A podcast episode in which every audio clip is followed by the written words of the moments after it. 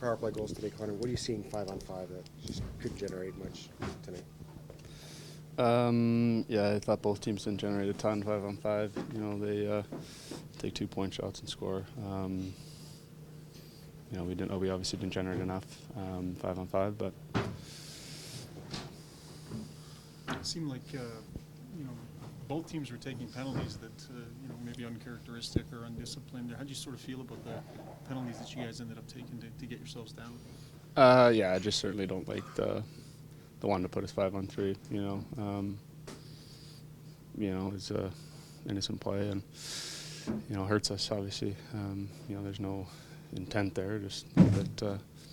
Yeah, I don't. You know, that's not a great one to take, obviously. But that being said, we got to find a way to grab that momentum, and we talk about it. We've talked about it a lot. You know, grabbing those momentum swings, and you know, we lost the game in 90 seconds.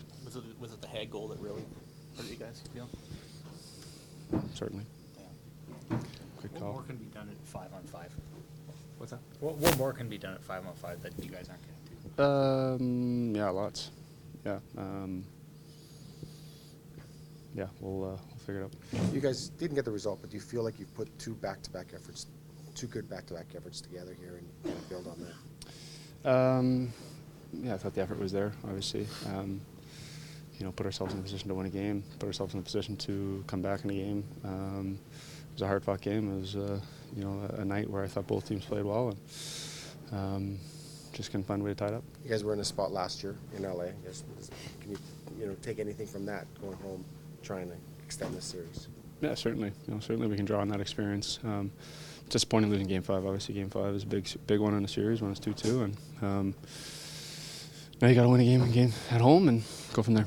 You don't have many young players in important positions, but you got a young player in goal, and the momentum.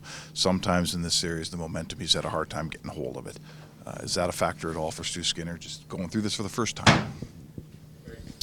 You know, he's gave us a chance to win a lot of nights. You know, that's all you can ask from your goaltender. You know, he's in a tough situation here tonight, and you know we got a capable guy in Soup there. And I think that's the reason for the switch. You know, I don't think it was much on Stu.